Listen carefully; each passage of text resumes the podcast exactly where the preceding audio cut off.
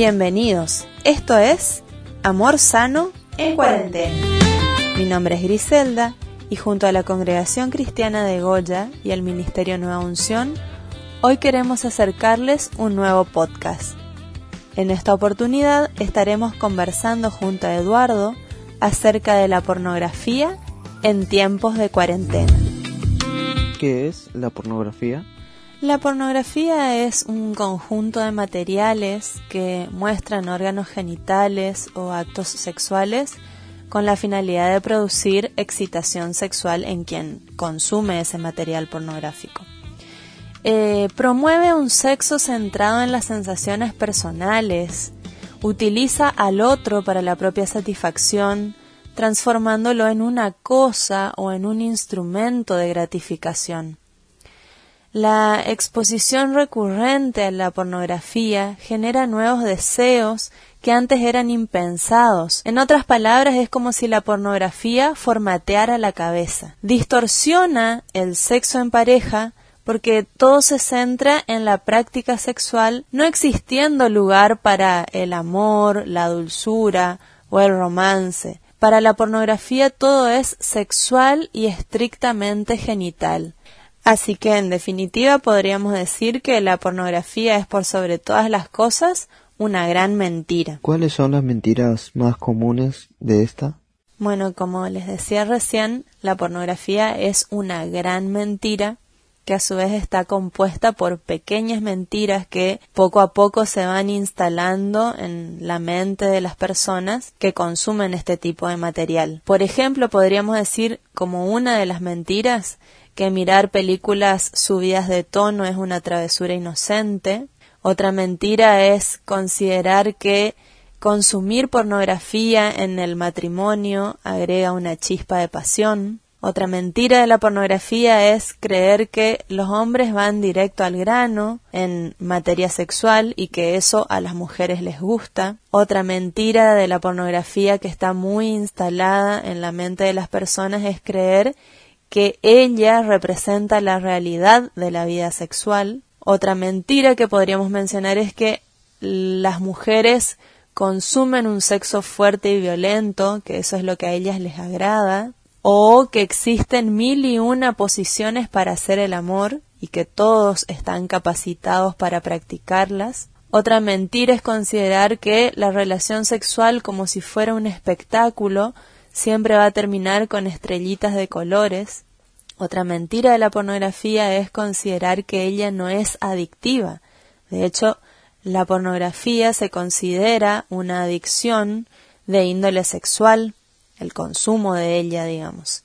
Otra mentira que les podría mencionar es creer que mirar pornografía no altera la conducta de la persona que la consume y que esta puede ser una ayuda para aquellas personas que están solteras. Todos estos aspectos que les fui mencionando son aquellas pequeñas mentiras que conforman la gran mentira que es la pornografía. ¿Por qué se podría decir que es un fruto amargo? Podríamos decir que la pornografía es un fruto amargo porque esto es lo que va causando en la persona que se habitúa a consumirla. Por ejemplo, una breve exposición a formas violentas de pornografía puede llevar a actitudes y comportamientos antisociales y los espectadores varones tienden a ser más agresivos hacia las mujeres, menos sensibles al dolor y mucho más dispuestos a aceptar varios mitos acerca de la violación. Esa pornografía violenta puede producir un conjunto de efectos indeseables en la persona como violaciones que mencionaba anteriormente, la coerción sexual o distintas perversiones que antes eran impensadas para esa persona, ahora pasan a ser producto de una posible normalidad causada por el acostumbramiento de la pornografía que consume. También podríamos decir que la pornografía se vuelve un fruto amargo porque disminuye la felicidad sexual. Los individuos que están expuestos a pornografía no violenta manifiestan una menor satisfacción con la apariencia física, el afecto y el desempeño de su pareja sexual. Además, asignan una mayor importancia al sexo sin compromiso emocional. Creen que todo lo que ven en el material pornográfico que consumen debería reflejarse en su vida sexual real y eso es imposible, eso es una mentira. Y todo esto se va acumulando en la mente de la persona provocando un fruto sumamente amargo. ¿Qué dice Dios acerca de esto? Bueno, ¿qué dice Dios sobre todo esto? Dios está en desacuerdo con la pornografía, pero está dispuesto a perdonar y a restaurar a aquel que la consume si tiene un corazón dispuesto al arrepentimiento. El sexo es un regalo de Dios, es decir, es un don totalmente bueno. La Biblia nos representa la dimensión sexual como algo valioso, vinculante, fructífero, íntimo y gratificante. El término regalo, cuando hablamos del sexo como un don, no significa rebajarlo a la altura de un juguete, una mercancía o un arma, sino elevarlo al grado de don del cielo. Cuando la sexualidad se vive de manera desordenada y contraria al plan de Dios, pierde su esencia y se pervierte. Así que el impulso sexual con el que fuimos creados y que es perfectamente normal, debe ser también, y, de hecho lo es, es perfectamente controlable. Por lo tanto, Dios nos pide mantenernos en santidad y practicar nuestra vida sexual dentro de la normalidad cuidando nuestra pureza sexual durante la soltería y disfrutando del vínculo con nuestra pareja dentro del pacto del matrimonio. Por lo tanto, la pornografía representa una violación de la intimidad compartida, eh, una mancha dentro de esa pureza sexual a la que somos llamados y un pecado que nos aleja de Dios. Pero que podemos llegar a corregir si está en lo profundo de nuestro corazón el hacerlo. ¿Cómo se puede salir de ella? Bueno, para salir de la pornografía podríamos mencionar una serie de pasos. El primer paso de la persona que consume la pornografía es admitir que ya no tiene control sobre sus deseos, que perdió el control sobre ellos. El riesgo que afronta con sus comportamientos indica el grado de progresión que tiene su adicción y es un problema que se agrava con el transcurso del tiempo.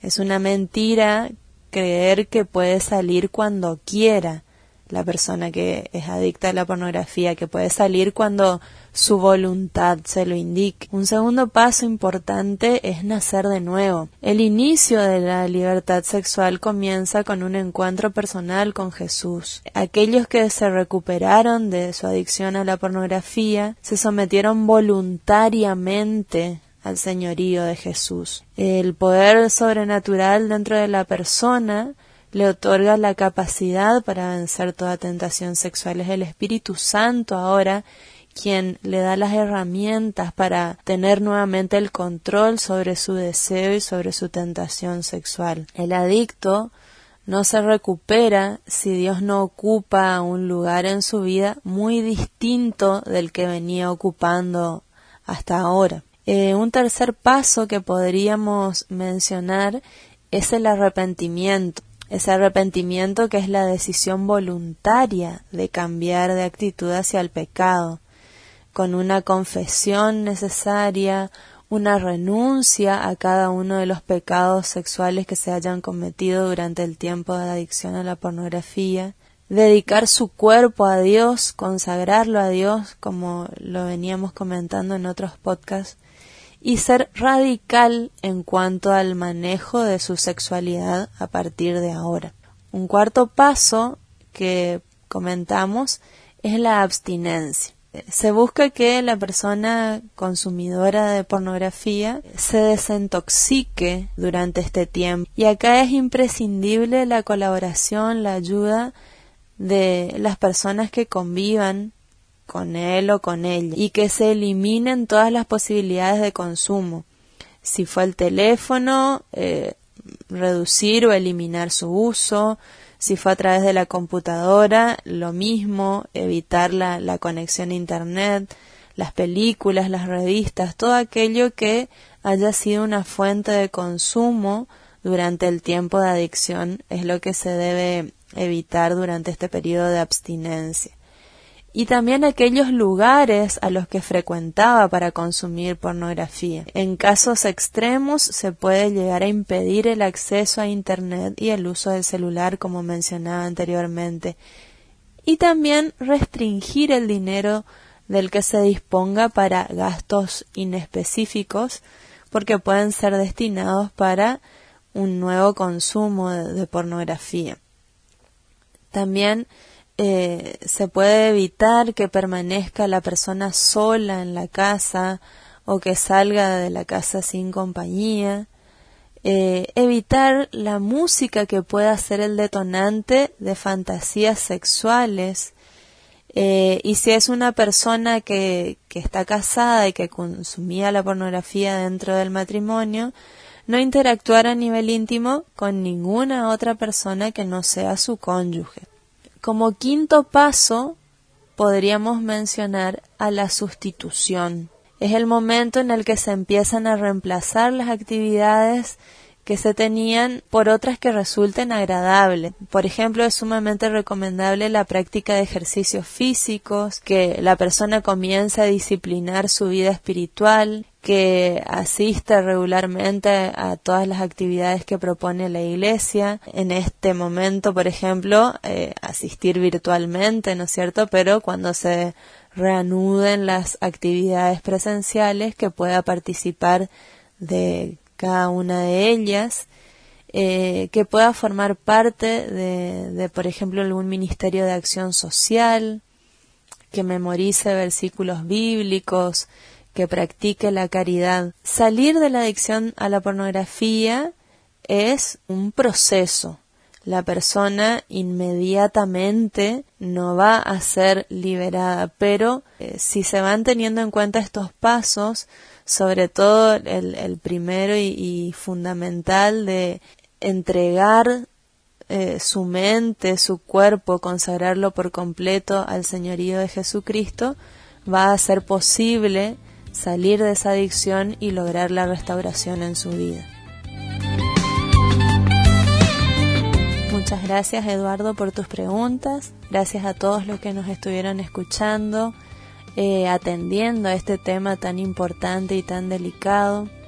Queremos eh, recordarles a aquellas personas que estén vinculadas a la pornografía que hoy puede comenzar una nueva y mejor etapa para sus vidas, que pueden ser libres de la esclavitud de la pornografía, y romper con esa maldición de impureza sexual. No importa que tan poderoso les parezca en este momento ese gigante, porque es mayor el que está en nosotros que el que está en el mundo y nos ha dado la victoria. Dios te hizo para triunfar y fuiste creado, fuiste creada para vivir libre de toda adicción, incluso de la adicción a la pornografía. Esperamos que este podcast te haya gustado, te haya sido útil, te haya acercado un poco más al corazón del Padre y te esperamos en nuestro próximo podcast de esta serie que se llama Amor Sano en Cuarentena. Hasta la próxima.